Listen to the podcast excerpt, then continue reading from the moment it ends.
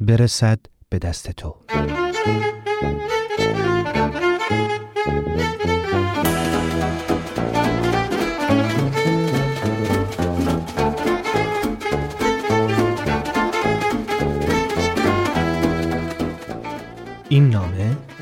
کلاس زبان.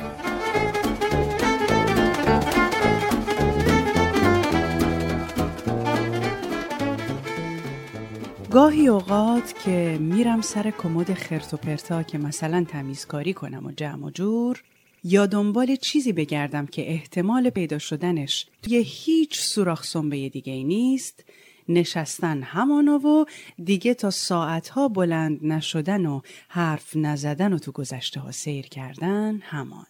راستش گاهی هم دلم بهانه می‌گیره که بیدلیل وقتی هنوز وقت تمیزکاری نیست یا وقتی دنبال هیچ چیز خاصی نمیگردم برم زیر آفتاب کمرنگی که از پنجره میتابه لم بدم کنار کمد و اون نامه ها و کارت پستالا و کاغذهای کهنه رو بکشم بیرون و مشغول تماشا بشم. اون وقت دور و برم پر میشه از کارت پستالایی که همشون با جمله این عید سعید باستانی شروع میشن پر از نامه های قد و نیم که به همه جاشون ستاره و گل و عکس برگردون چسبیده و لبریزن از جمله های ساده پر از غلط دیکته ای. همیشه با خودم میگم خوب شد اینا هیچ وقت دست اون معلمایی که همه وقتشون رو صرف پیدا کردن غلط دیکته می‌کردن نیفتادن. معلمایی که هیچ وقت به جای غلط گرفتن نگفتن آفرین چه جمله قشنگی چه فکر خوبی. هیچ وقت نگفتن غلط دیکته اونقدر هم مهم نیست ما به فکرای خوب نمره میدیم. بعد از نامه ها می‌رسم به کاغذهای رنگارنگی که همشون کارتای دعوت به جشن تولد دوستا و همکلاسی ها هستن. کارتایی که باید قسمت پایینشون رو جدا می کردیم و یکی از این جمله ها رو علامت می زدیم که مثلا از تو ممنونم و به جشن تولدت خواهم آمد یا با اینکه خیلی دوست دارم در جشن تولدت شرکت کنم اما متاسفانه نمی توانم. بعدم اون تیکه رو به کسی که دعوتمون کرده بود پس می‌دادیم. خیلی وقتا سر کمد رفتنم برای پیدا کردن چیز خاصی نیست. در واقع فقط می‌خوام با این کار از یه زمان به یه زمان دیگه سفر کنم. اما امروز همه چیز فرق داشت. امروز من می‌دونستم که می‌خوام چه کاغذی رو پیدا کنم. دقیقا جاش رو می‌دونستم و لازم نبود زیاد بگردم. بین همه این کاغذ و نامه و کارت کارت دعوت تولد تو بود که می‌خواستم ببینم. اولین پسری که منو با یه متن بچگونه و پر از غلط به جشن تولدش دعوت کرد.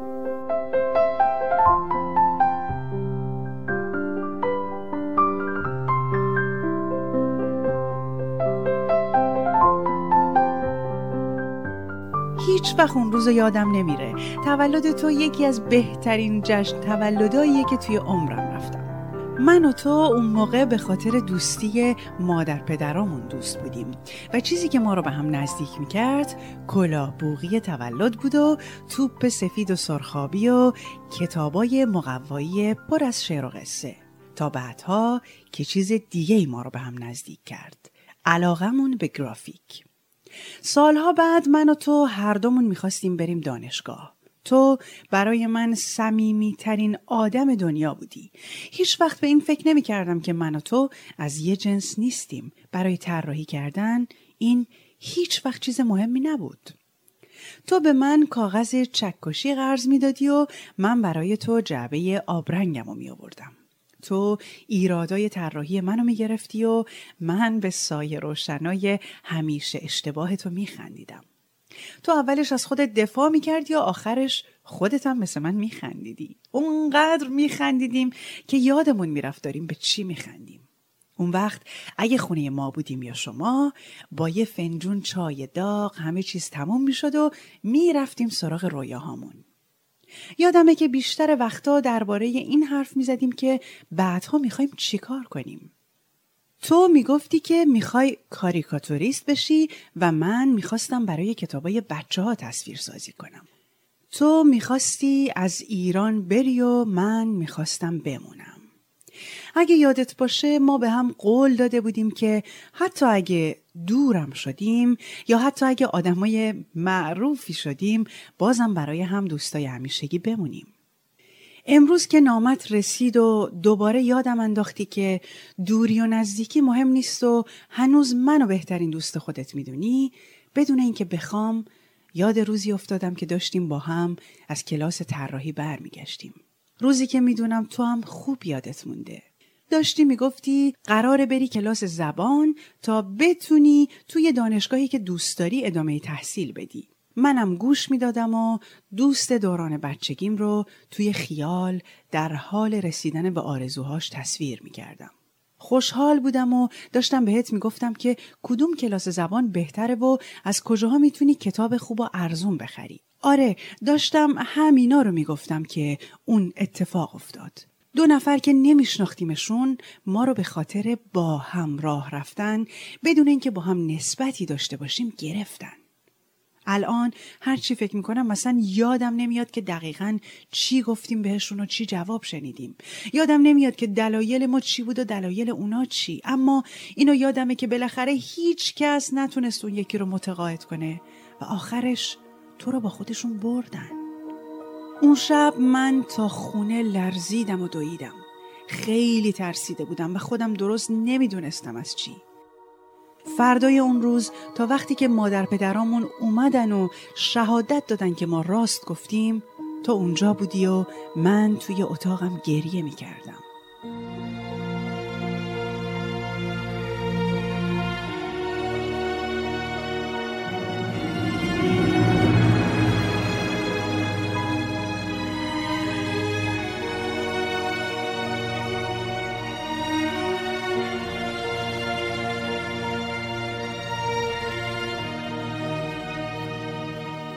هیچ وقت بهت نگفتم.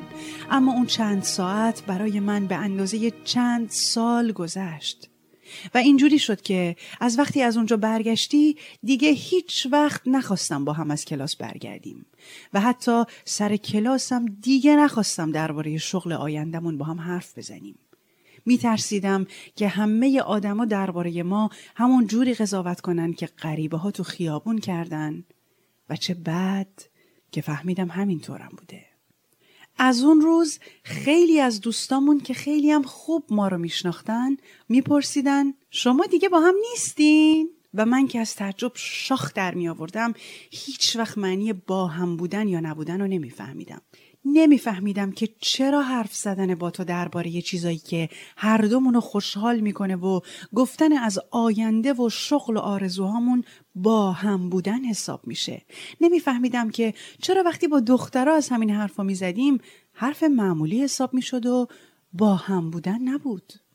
تازه اونجا بود که من کم کم فهمیدم با هم بودن یعنی چی؟ و از تصور اینکه غریبه و آشنا به خودشون اجازه می‌دادن من و تو رو فقط به خاطر با هم حرف زدن و با هم راه رفتن با هم تصور کنن آتیش می‌گرفتم و شروع می‌کردم به جویدن ناخونم راستش رو بخوای تا امروز که بعد از این همه وقت برام نامه دادی و با هم حرف زدی دیگه مدت ها بود که ناخونامو نمی جویدم و یه جورایی سعی کرده بودم یاد بگیرم که چطوری از یکی از گوشام به عنوان در استفاده کنم و از اون یکی به عنوان دروازه البته آسونم نبود ولی دیدم یاد گرفتنش ظاهرا از گرافیک واجب تره.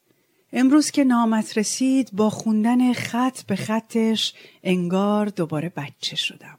انگار یه جعبه مداد رنگی نو خریدم. انگار ساعتها درباره اون نقشه هایی که برای آیندم کشیده بودم با یه نفر حرف زدم. انگار یه دل سیر به سایه روشنای غلط طراحی تو خندیدم. اینجوری شد که باز دلم خواست برم سر کمد کاغذای با ارزش و قدیمی. همون جایی که هنوز نامه های پر از غلط دیکتهی و کارتای تبریک نوروزی و کارتای دعوت جشن تولد مثل گرونترین گنج ها قایم شدن. همون جایی که هیچ کس نمی‌تونه گوش وایسه که ببینه ما سالها پیش به هم چی گفتیم و از حرف زدن ساده ما قضاوت کنه که به قول خودشون با هم هستیم یا نه؟